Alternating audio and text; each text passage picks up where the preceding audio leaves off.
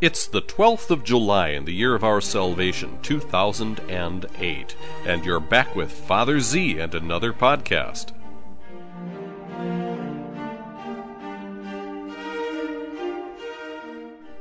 Today we welcome as our guest Father Justin Nolan of the Priestly Fraternity of St. Peter. He speaks with us about the Motu Proprio Summorum Pontificum and about the new training DVD which the fraternity has produced together with EWTN. Then I drill into one of the comments Father Nolan makes about the importance of having the Blessed Sacrament come into contact only with things which are consecrated.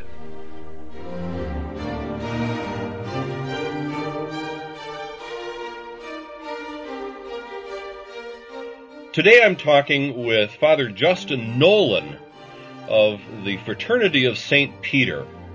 He's very kindly consented to talk for a little while today over the phone. And Father, tell me a little bit about yourself. I understand you're fairly newly ordained. Yes, I was ordained on May 30th, just this past year, on the Feast of the Sacred Heart by His Eminence Cardinal Castrillón Hoyos, at the Cathedral of the Risen Christ in Lincoln. And Cardinal Castrillón was very gracious to come over from Rome on the occasion of the 20th anniversary of the Priestly Fraternity of St. Peter and do our priestly ordinations this year. So it was my privilege to be ordained by His Eminence just a few weeks ago. Is that the Mass that was broadcast on EWTN? It is, yes. EWTN were also, again, very gracious and very happy to broadcast this rather momentous event. It's not every day you get a high-ranking prelate of the Church on American soil to do priestly ordinations. Especially in this particular event, you have the very individual whom the Holy Father has nominated to be the one who kind of implements the recent Motu Proprio Summorum Pontificum, doing ordinations in the extraordinary form for the Priestly Fraternity of St. Peter, whom, as you know, are entrusted with the extraordinary, going all the way back to 1988. Yes, I worked on that in that office in Ecclesia Dei for some years, and I remember those early years of trying to get the commission's work going. Of course, it's a whole different ballgame now with Summorum Pontificum, isn't it? Yes, absolutely. With Summorum Pontificum, now that a year has passed since the text was released, I think we all remember that very, very happy day on the 7th of July in 2007 when publicly the text was released. We've got about a year since the text is out, and what about 9 months, I suppose, since it's been in force. What kind of observations can you make about the implementation of the document now that a year has passed? Well, I would say from my own personal experience, most of my observations come from the work that I've been doing in the Fraternity of St. Peter over the past year. I was assigned to work with the priest training program that the fraternity began in June of last year, even before the Motu Proprio came out. Our Superior General, Father Berg, I think in anticipation of such a document, even though we didn't know what the contents were going to be, he anticipated that there would be a need for training on the part of priests, and so he wanted to the Fraternity of St. Peter to perform that service for the Church in educating priests in how to say the what we then called the traditional Latin Mass.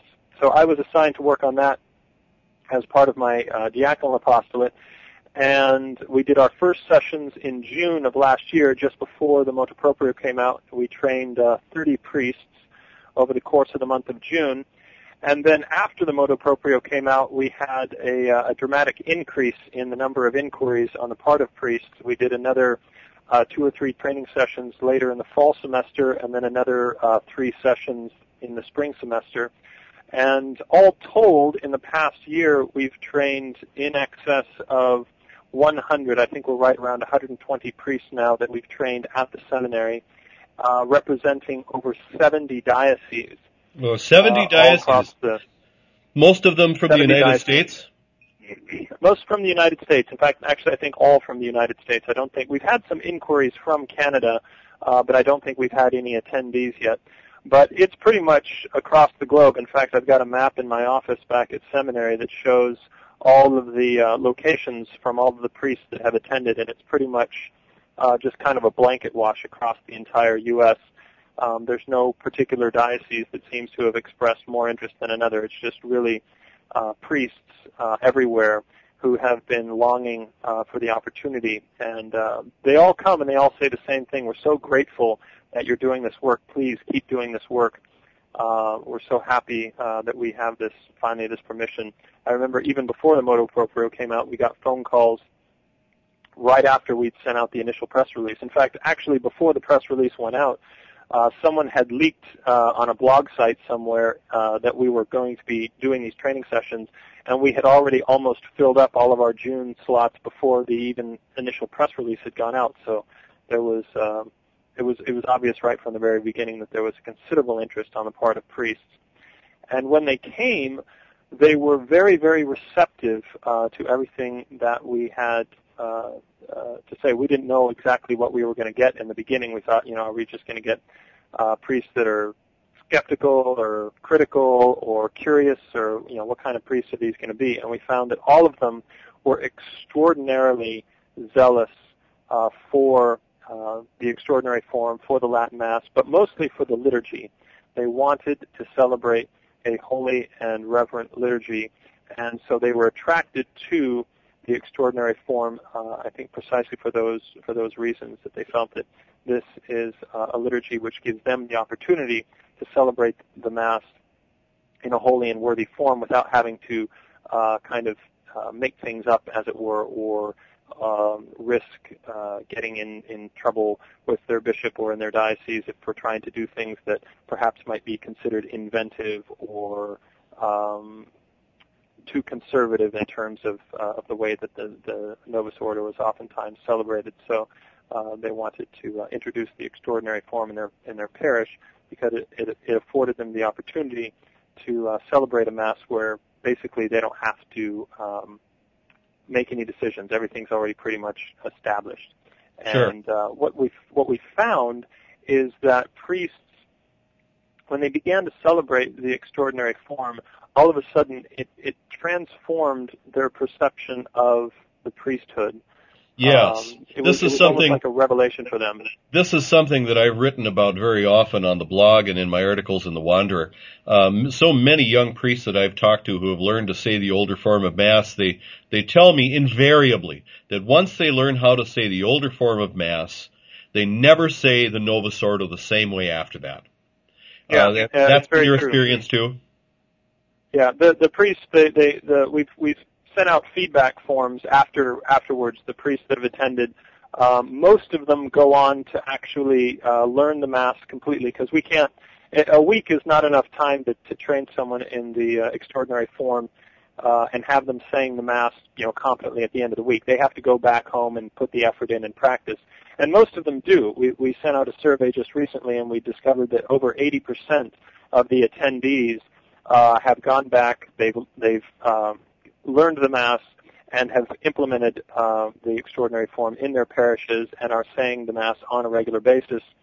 And they say it's had an extraordinarily transforming effect on the way that not only that they approach the liturgy, but on the way that they even look at their own priesthood, because the extraordinary form, the liturgical principles which are embodied therein, they're universal. They're universal principles. You have the liturgy is for God primarily. It's the debt of worship that we owe to God, and we pay that debt through our worship to Him.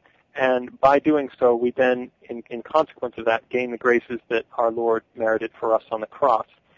So what the priest does at the altar is of paramount importance, and I think that a lot of priests, they come to that realization, or they come to a more concrete realization of that reality through the extraordinary form, and so it naturally spills over into everything else that they do. Their whole priestly ministry is kind of enlivened and fed by the manner in which they celebrate Holy Mass. And so it's only natural that it would change the way that they celebrate the Novus Ordo when they come to a greater realization of what it means not just to celebrate Mass, but what it means to be a priest, to be an alter Christus, to be himself a sacrificial victim on the part of the people, interceding like Moses on Mount Sinai, speaking to God in a holy and sacred language, and by doing so, bringing down from the mountain all of the graces that our Lord wishes to shower down on his people through the instrumentality of the priest. And the importance of the priest and his paramount centrality in the liturgy is brought home in a much more concrete, much more sensible manner in the way that the extraordinary form is celebrated, the way that it was designed from the very beginning to be celebrated, and priests discover that as they learn it and they go back home to their parishes, and people notice. People say, we had one priest, he said he was very nervous when he first said the extraordinary form in his parish. He wasn't sure, how it was going to be received, but it was received very well. He was expecting maybe 100 people or so to show up on a Friday night, and I think he got over 200 or 300 people that showed up. And they were all very, very positive in terms of how they react to the Mass. They said, why can't we have more Masses like this? And they noticed the change in their priest. They noticed that Father is all of a sudden, doing things differently at the altar. He seems like it's much more reverent, and so it seems to be having a very positive effect, and I think that's precisely what the Holy Father was looking for when he implemented or issued the motu proprio. It wasn't so much he just wanted to restore an older form of the Mass. As Cardinal Castrillón Hoyos has said so many times, it's the spiritual and theological richness. It's the treasury of grace that the Holy Father wants to give back to the Church.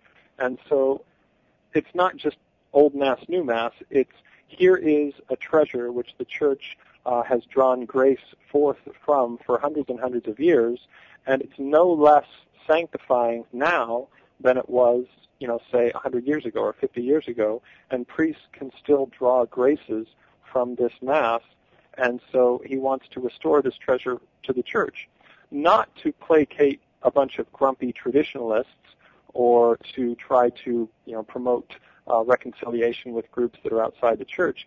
That might be a consequence, hopefully a desired consequence, but the primary goal, the primordial goal, as Cardinal Castrillón Hoyos puts it, is to restore to the Church a treasure.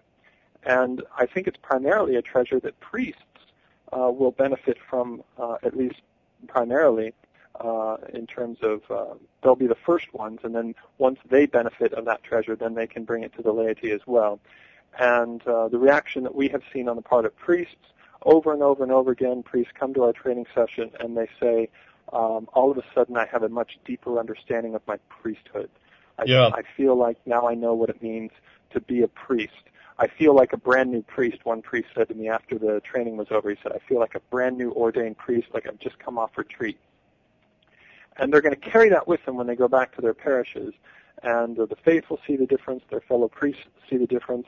And that seems to me, anyway, to be the primary effect of the motu proprio, is it's a reaffirmation of what it means to be a priest, the identity of the priesthood. There's a crisis of identity in the priesthood right now.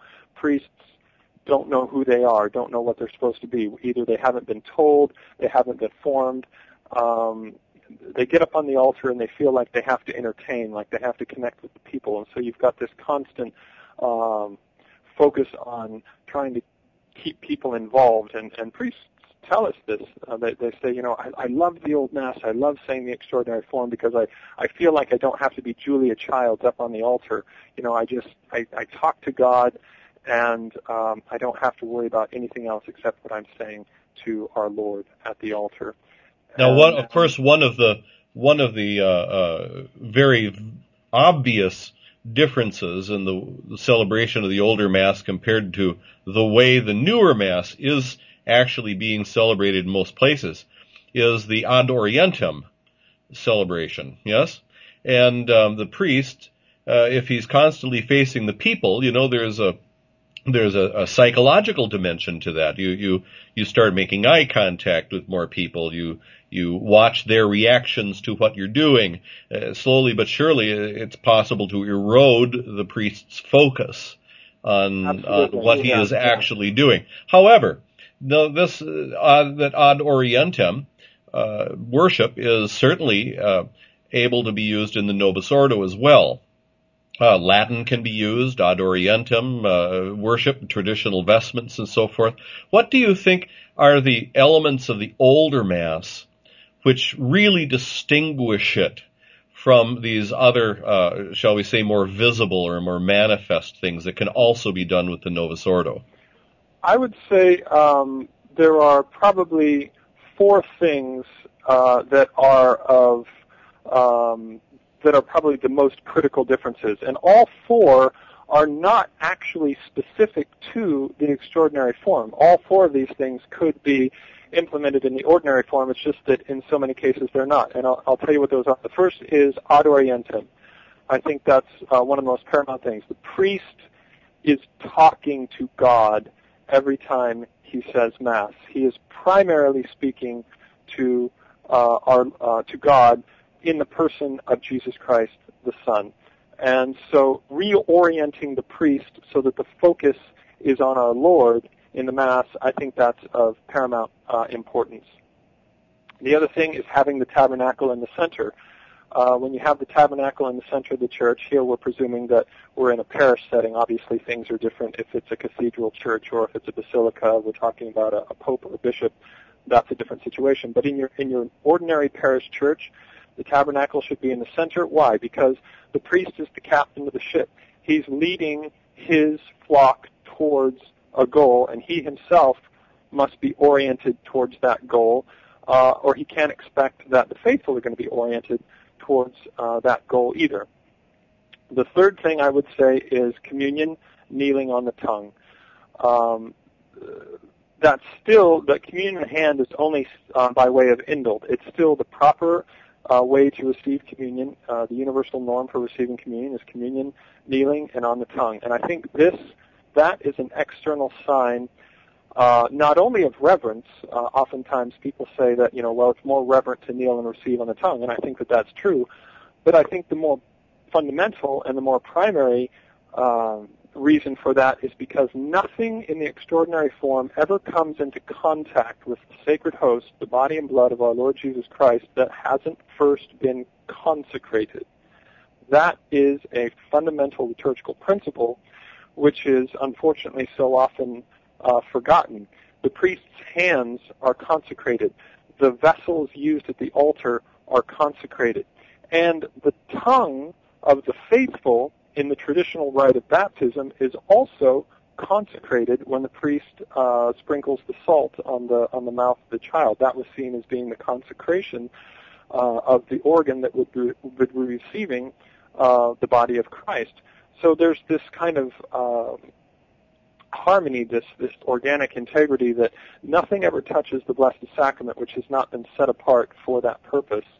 And so it even further drives home the great mystery that's involved, the great sacrality and the holiness of that which comes into contact with our Lord is never profane. It's always sacred and has been set aside for a sacred purpose.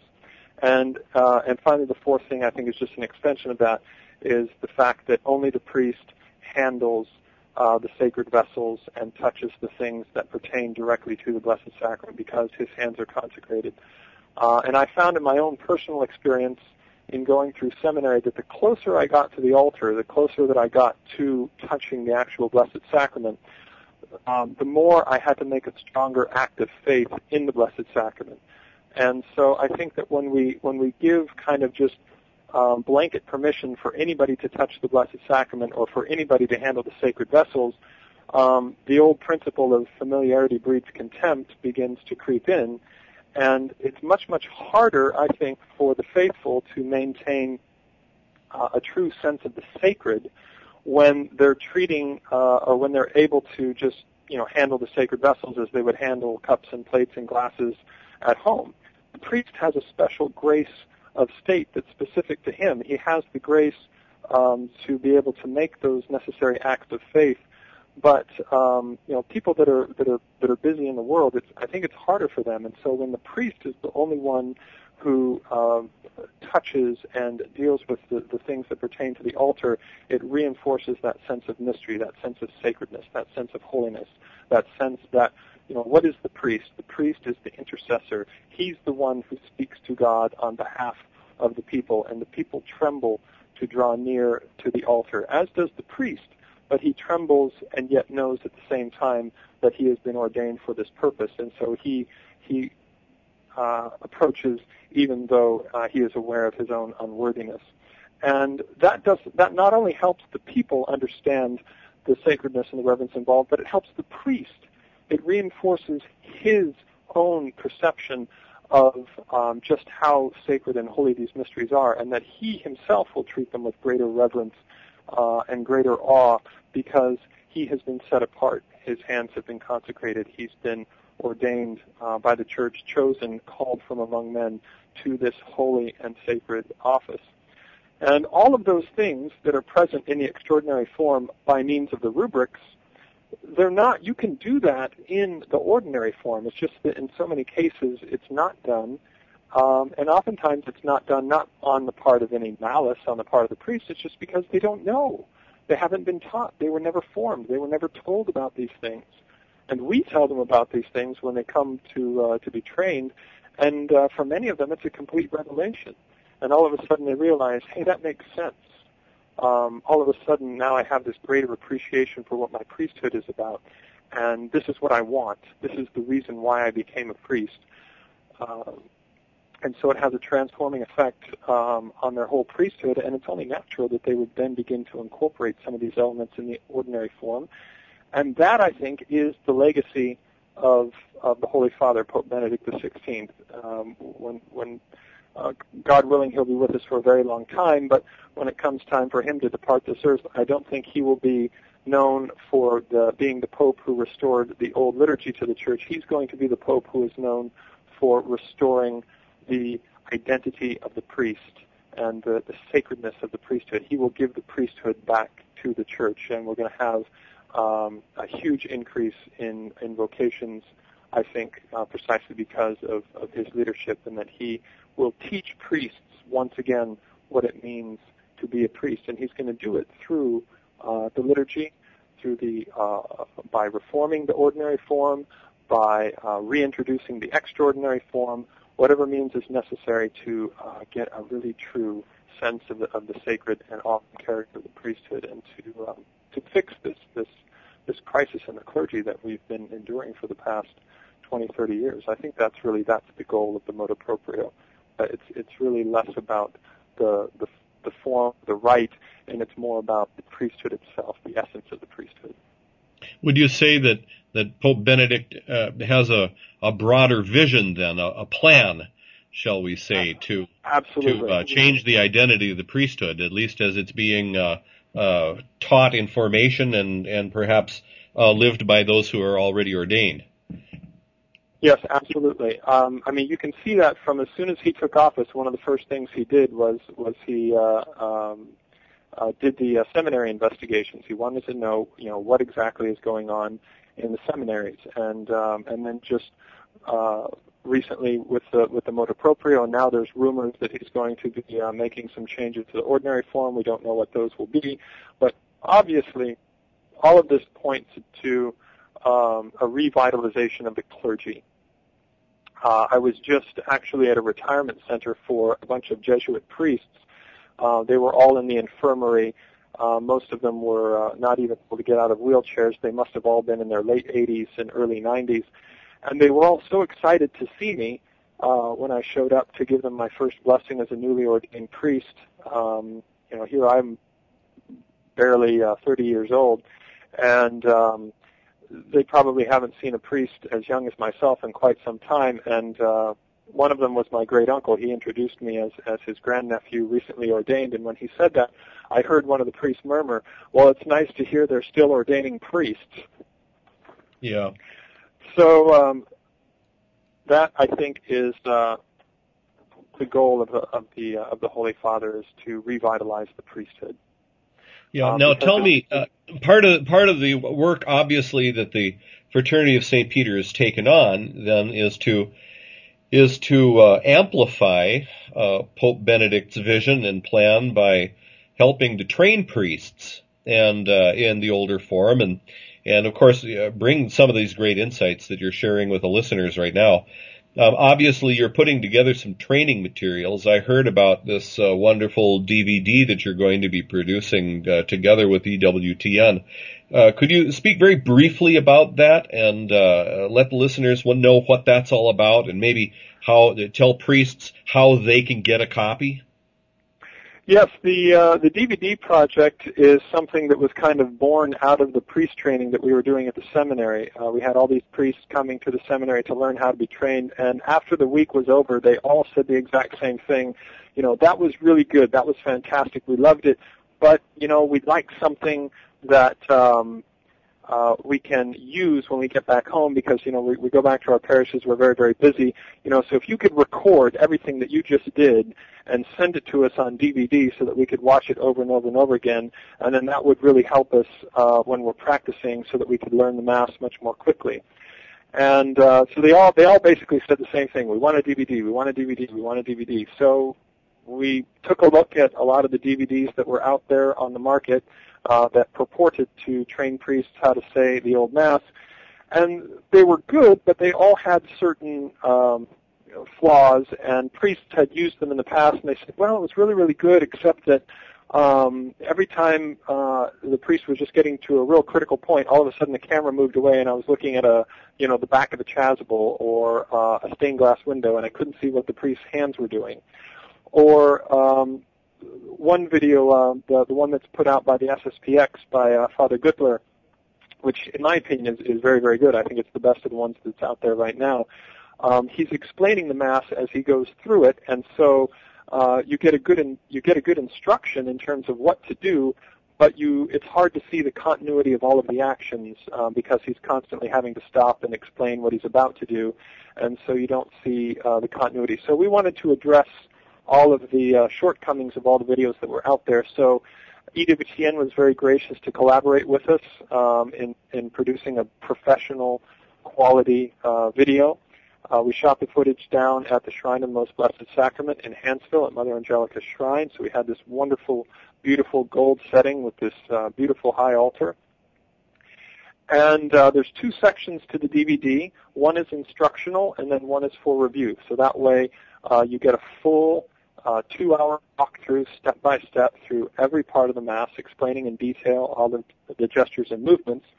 But then in the second section of the DVD, you have a real-time Mass filmed from 4 simultaneous camera angles. So it's just like the priest is there in the sanctuary, and he can click on whatever camera angle he wants to look at, and he can see what the priest is doing from all these different angles. He can see where the server is, so that at any point in the Mass he can see comprehensively what's going on, and then that way, after he's mastered the first part with the explanation and demonstration, then he's got something that he can use for practice.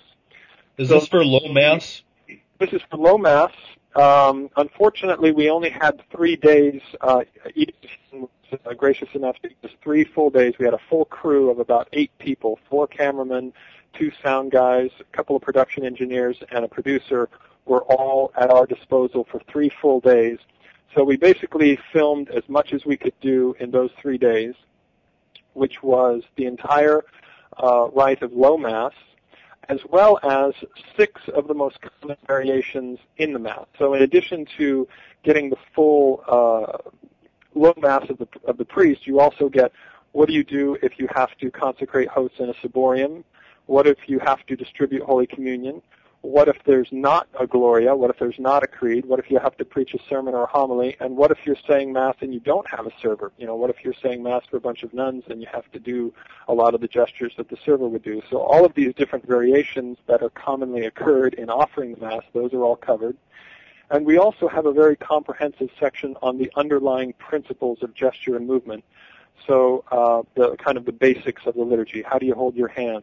What are the tones of voice? How do you do a proper genuflection? What are the different kinds of bows of the head and of the body? When do they occur, and so forth? So we've got a full 30-minute, 45-minute section just on principles. There's also a talk by Father Calvin Goodwin on the extraordinary form, introducing priests to the extraordinary form and talking a little bit about the overarching principles that govern the liturgy. And we've also got, as a very special commendation from the Holy See itself, Cardinal Castrillón Hoyos very generously and graciously volunteered to give the introduction to the DVD.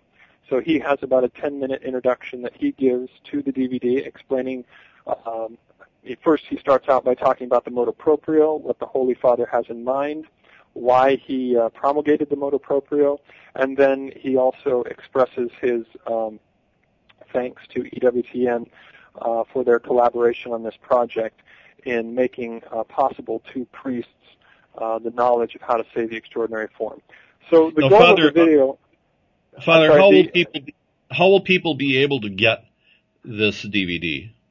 Well, thanks to the gracious offices of Keep the Faith Incorporated, it's being offered free of charge to any priest and any seminarian that wants a copy.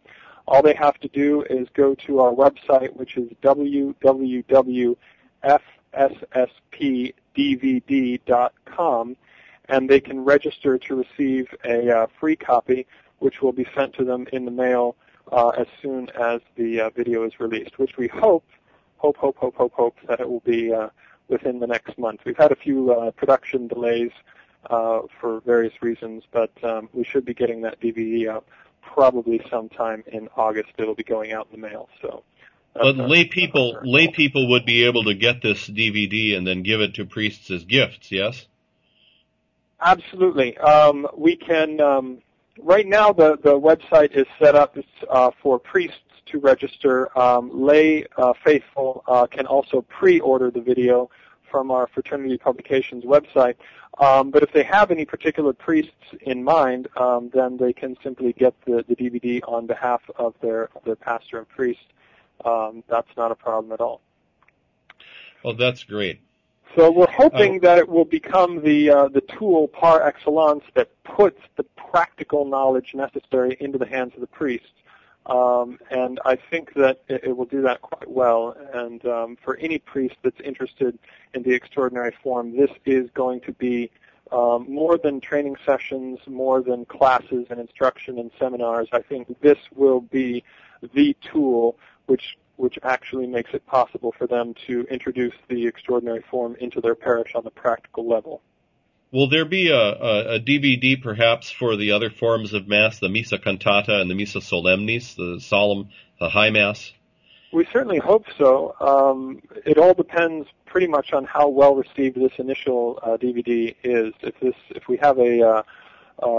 If it makes a big impact and there's an obvious demand for more projects like this, that is certainly something that we in the fraternity would be willing to commit the resources to.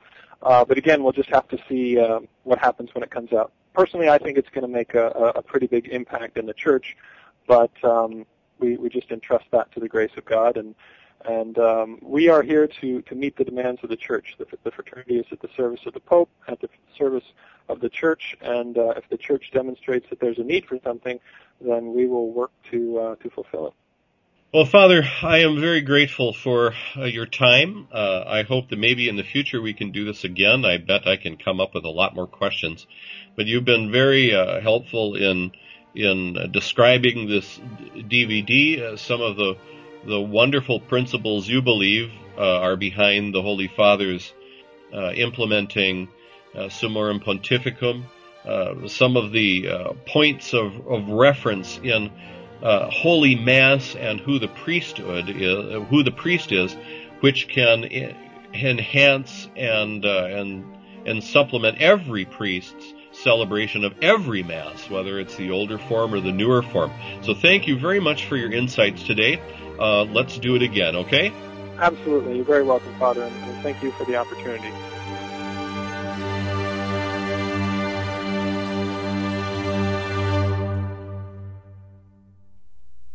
That was my interview with Father Justin Nolan of the Fraternity of St. Peter. And Father gave us many good insights. I think you'll have found that as interesting as I did. The first thing to consider is, of course, what he thinks, just as I have been saying on the WDTPRS blog and in my comments and in the Wanderer all this time, is that Summorum Pontificum is first and foremost a great gift to priests. By de-restricting the older form of Mass, Pope Benedict also has started to reinvigorate Catholic identity, first and foremost by helping the priest understand Holy Mass better, and also who he is at the altar. Now, in turn, this is going to have a real effect on parishes. People will see their priests saying Mass, even with the Novus Ordo, in a very different sense. A different sense of reverence, a different sense of who they are as priests. And I can see this making a huge difference in parishes for active participation, for example, and also on vocations to the priesthood. Now, another point that Father brought out is that the Blessed Sacrament should come into contact only with things which have been consecrated. Now, this is an old tradition of the Church. It's a tradition stretching back many, many centuries, growing out of Holy Church's increasing, deepening reflection on and awareness of who and what the Eucharist really is, and then implementing practices and establishing laws and rites based on these deepening theological principles and spiritual devotion, all revolving around what and who the Blessed Sacrament is. You know, as your awareness grows of something and you deepen your understanding, well, it's going to have an effect on then how you treat that thing or person or object, concept, whatever it's going to be. So, as the Church came to a deeper understanding of the Eucharist, she learned, of course, that the host and the precious blood should be in physical contact only with what is consecrated for that purpose. For example, sacred vessels are consecrated, and altar cloths receive special blessings, and the priest's hands are consecrated with holy chrism during his ordination, in order that he may then handle the sacred things, but principally that they may touch the sacred host. You see, in a certain way, the consecration proportions his hands to handle that which is most sacred, including the Eucharist. Although, of course, nothing in human terms, anything having to do with our human person, was ever really proportioned to the Eucharist, which actually is that which it signifies. It is the body, blood, soul, and divinity of Jesus Christ. So nothing really that we have will ever be worthy to come into contact. But nevertheless, Holy Church gives this special consecration so that the priest may handle the Eucharist. Now, in present day, we have in very many places lay people handling sacred vessels which have been consecrated, and lay people even going up themselves and removing the Eucharist from the tabernacle by themselves, and then touching the Eucharist when they distribute Holy Communion, and also people receiving the Eucharist in the hand. All of these things, I think, really need to be rethought. Now, Pope Benedict has changed or began a new conversation about all of this in his own liturgical practice. He's stimulating us to reevaluate many different things that we're doing in the Church. Pope Benedict has returned to distribution of Holy Communion only upon the tongue and only to people who are kneeling. And so he is prompting us to come to a deeper understanding and explore more deeply what sacred means and what consecrated means and who the Blessed Sacrament is. So Father Nolan brings out and underscores how the priest's hands are consecrated, the hands of lay people are not, and so communion should not be given in the hand. He didn't talk about that directly. It's my conclusion. But, of course, someone could object that people's tongues are no more consecrated than their hands, so what difference would it make if they receive on the hand or the tongue? Neither of them are consecrated. Now, Father Nolan points out that in the older rite of baptism, the priest would place salt that had been exorcised and then blessed in the mouth of the infant or the person being baptized. Now, in a sense, the mouth of the new Christian is thereby readied also to receive the Eucharist. Remember, in times past, all three sacraments were given at once, right? Baptism, confirmation, and Eucharist. And so there was a more concrete connection between all these gestures in our Catholic rites, especially that connection between baptism and Eucharist. It was a little bit clearer in times past, but let's keep drilling into this a little bit. Maybe we could look at the prayer that the priest uses to bless the salt, which must first be exercised in the context of the section of the rite of baptism, which takes place at the threshold of the church, ad limen ecclesiae. This is before everybody processes then over to the entrance of the baptistry. The rite of baptism has these marvelous moments where you move into the church and then across the threshold and then to the baptistry and then into the baptistry. It's all very symbolic. So let's listen to some of this rite. We can give a name to the person who would be baptized in here, so I could slide it in here. Old moral theology used to talk about fictional people like Titius and Sempronius. So I'll use the name Sempronius so that you can catch when it is actually the person's name being used. It's a little bit of an unusual name. We don't have too many Semproni around now, so listen for the name Sempronius. I'm just going to read through the rite and to listen to the language, and be mindful that when I get to, for example, the blessing and the exorcism of the salt and the blessing, the exorcism of the person to be baptized, in this case it's going to be an infant, that certain sections of the rite were always to be done in Latin, even though in the ritual book there's Latin and English side by side, and the priest had permission to read some of the rites of baptism in English. There were certain things then that were left, just simply left in Latin, including the actual formula of baptism itself. I mean, this is the important thing about Latin, because it conveys something which translations lose pieces of. And so if you really believe that your rites of sacraments do something, then the language that you use is really important. And all religions have a sacred language, don't they? And so in the Roman Catholic Church, we use Latin as Roman members of the Roman Rite. So let's dig into this section of the old rite of baptism as it was before the council, and as it can be used again according to Summorum Pontificum. We are at the section called Ad Limen Ecclesiae, at the entrance of the church, and I'll take you up to the point where then we would go in toward the baptistry.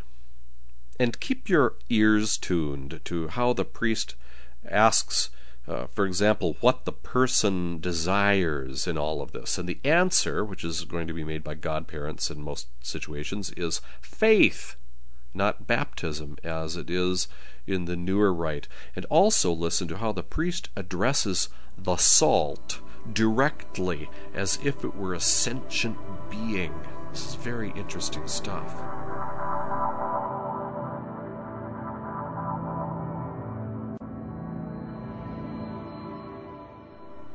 The priest meets the people with the infant to be baptized at the entrance of the church, and he greets them, saying, "Peace be with you.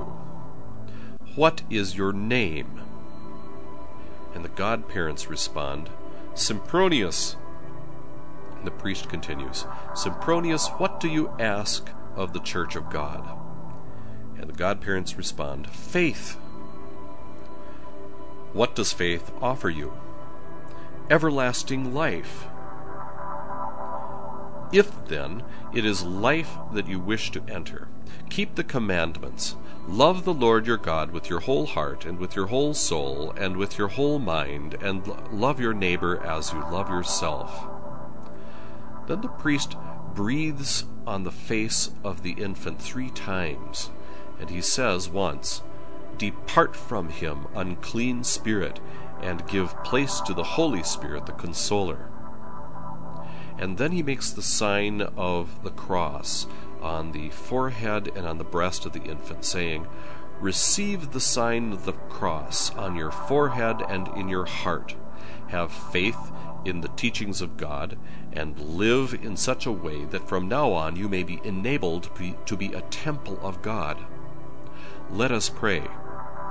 O Lord, we implore Thee, in Thy kindness hear our prayers, and guard with unfailing power this Thy chosen Sempronius, who has been stamped with the seal of the Lord's cross, so that, holding fast to the first truths he has learned of Thy great glory, he may, by keeping Thy commandments, attain to the glory of rebirth, through Christ our Lord.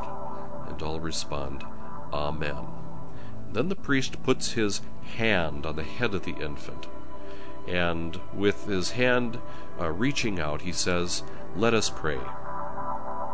Almighty and everlasting God, Father of our Lord Jesus Christ, be pleased to look upon this Thy servant Sempronius, whom in Thy goodness Thou hast called to be instructed in the faith. Rid him of all blindness of heart. Break all the nets of Satan which he has been entangled. Open to him, Lord, the gate of Thy mercy, so that, penetrated by the sign of Thy wisdom salt, he may be rid of the stench and of all evil desires, and, moved by the pleasing fragrance of Thy teachings, may joyfully serve Thee in Thy church, and daily advance in perfection, through Christ our Lord. Amen." At this point, the priest begins the blessing of the salt, and the blessing of the salt starts with an exorcism. At this point, the priest then must bless the salt, which begins with an exorcism. Exorcizo te, creatura salis, O salt, creature of God, I exorcise you in the name of God the Father Almighty, and in the love of our Lord Jesus Christ, and in the strength of the Holy Spirit. I exorcise you by the living God, the true God, the holy God, the God who brought you into being to safeguard the human race, and commanded you to be consecrated by His servants for the benefit of those who are coming into the faith, so that by the power of the Holy Trinity you might become a health-giving sacrament to put the enemy to flight. Therefore, we beg Thee, O Lord our God, to sanctify by Thy power of sanctification this salt which Thou hast created, and to bless it with Thy blessing, so that it may become a perfect medicine for all who receive it, and may remain always in every fiber of their being, in the name of our Lord Jesus Christ, who will come to judge the living and the dead, and the world by fire.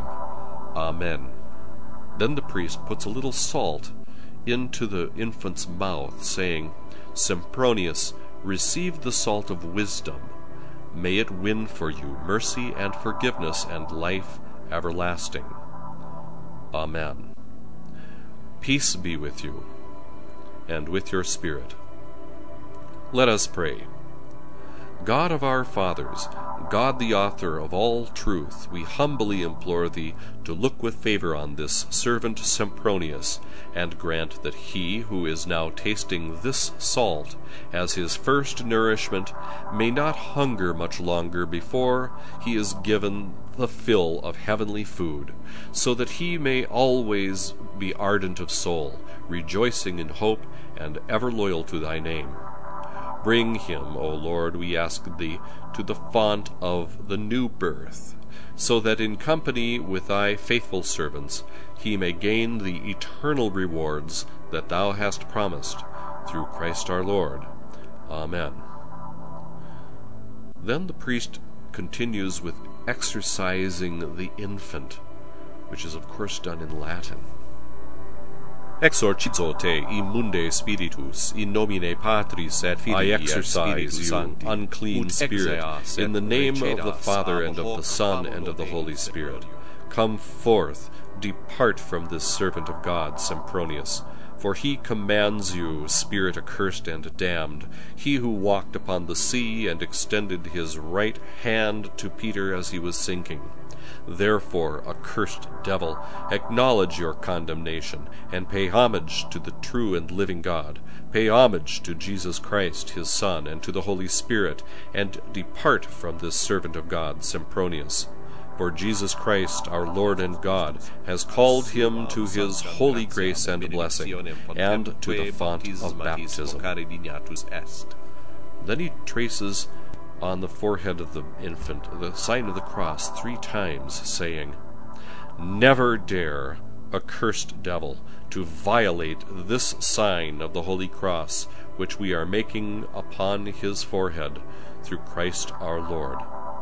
Then he places his hand on the head of the infant, and with his hand outstretched he says, O holy Lord, almighty Father, eternal God, source of light and truth, I ask for this thy servant Sempronius, thy fatherly love, eternal and most just, so that thou mayest be pleased to enlighten him with the light of thy understanding. Cleanse and sanctify him, grant him true knowledge, so that he, having been made fit for the grace of thy baptism, may retain unwavering hope, true judgment, and sacred teaching, through Christ our Lord. Amen. Then the priest takes the end of his stole, and he puts it over the infant, introducing him into the church, bringing him into the church, saying, Sempronius, enter the temple of God, so that you may take part with Christ in everlasting life. Amen.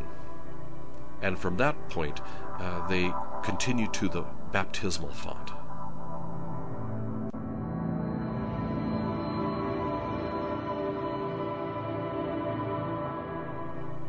We need a recovery of the sense of the sacred, don't we? We must recover the sense of the sacred, and we have to do this in our rites. Our rites and practices reflect what we believe. There's a reciprocal relationship between how we pray and what we believe. Change our prayer, and you change our faith. Now, these older rites express many things which really have been lost in the newer forms of the rites. But with the recovery not only of the greater awareness of the riches of the older forms of Holy Mass and the sacraments, and the blessings, for example, the language of the blessings, as well as their use now in parishes, we have a wonderful opportunity in Holy Church to catechize the faithful in the very deepest and most efficacious way of catechism, that is, bringing them into contact with mystery, with Jesus Christ in action. He is the one who's the true actor and speaker in the rites of Holy Church. The content of the prayer isn't just things, words that we can learn or memorize or study or parse or translate or whatever. The content of the prayers and of the gestures really is Jesus Christ. So our rites outwardly express what we believe. We believe that they effect certain things as well, and it's Christ who's acting through his human instrument, the priest. Remember too that Summorum Pontificum states that pastors can use the older form of all of these rites for sacraments and for blessings and so forth. From the Rituale Romanum, they can do it for all the sacraments and blessings. And it seems to me that when we start making a comparison between the older forms of blessings and sacraments, the choice becomes rather more clear, perhaps, what we should be opting to use. Take just for example the issue of blessings.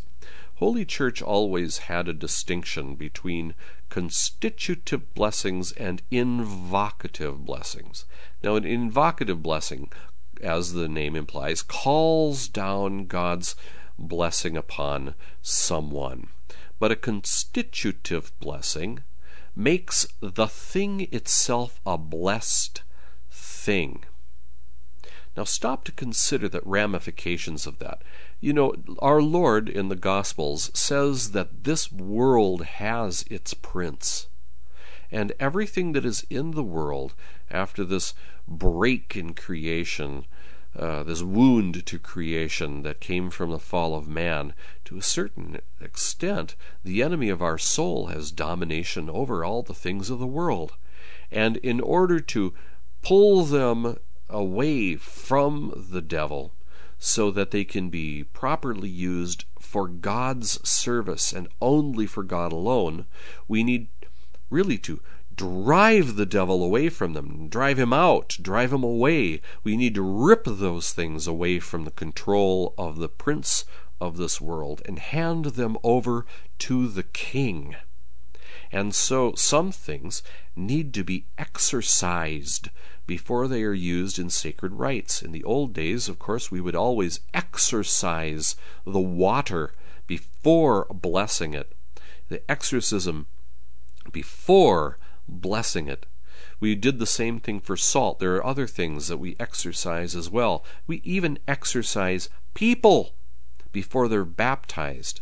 And then there is the, of course, the other kind of the rites of exorcism, that when people are oppressed by or possessed by the enemy of the soul, Holy Church gives certain rites and prayers to priests who are authorized to do so, to command the devil to leave the person, so that person can be free once again from the oppression or possession of the enemy of the soul.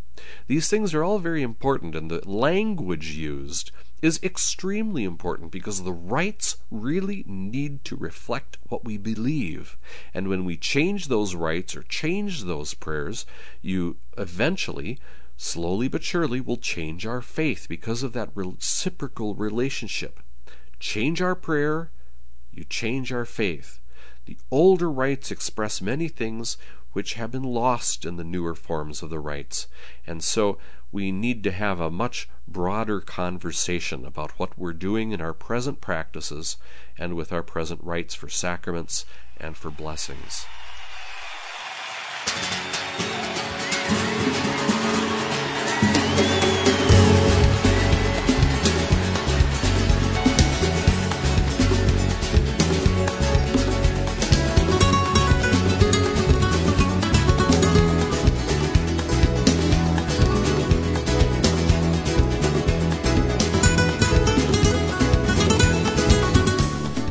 I'm always pleased when people leave useful comments on my WDTPRS voicemail. Here's a comment from a listener. Hi, Father Z. My name is Al Blazek. I went to your store and I see that you don't have any Say the Black, Do the Red t-shirts. And that would actually be great. I'd wear one of those, and I'm sure a lot of other people would too. So just a humble suggestion in case you have the time.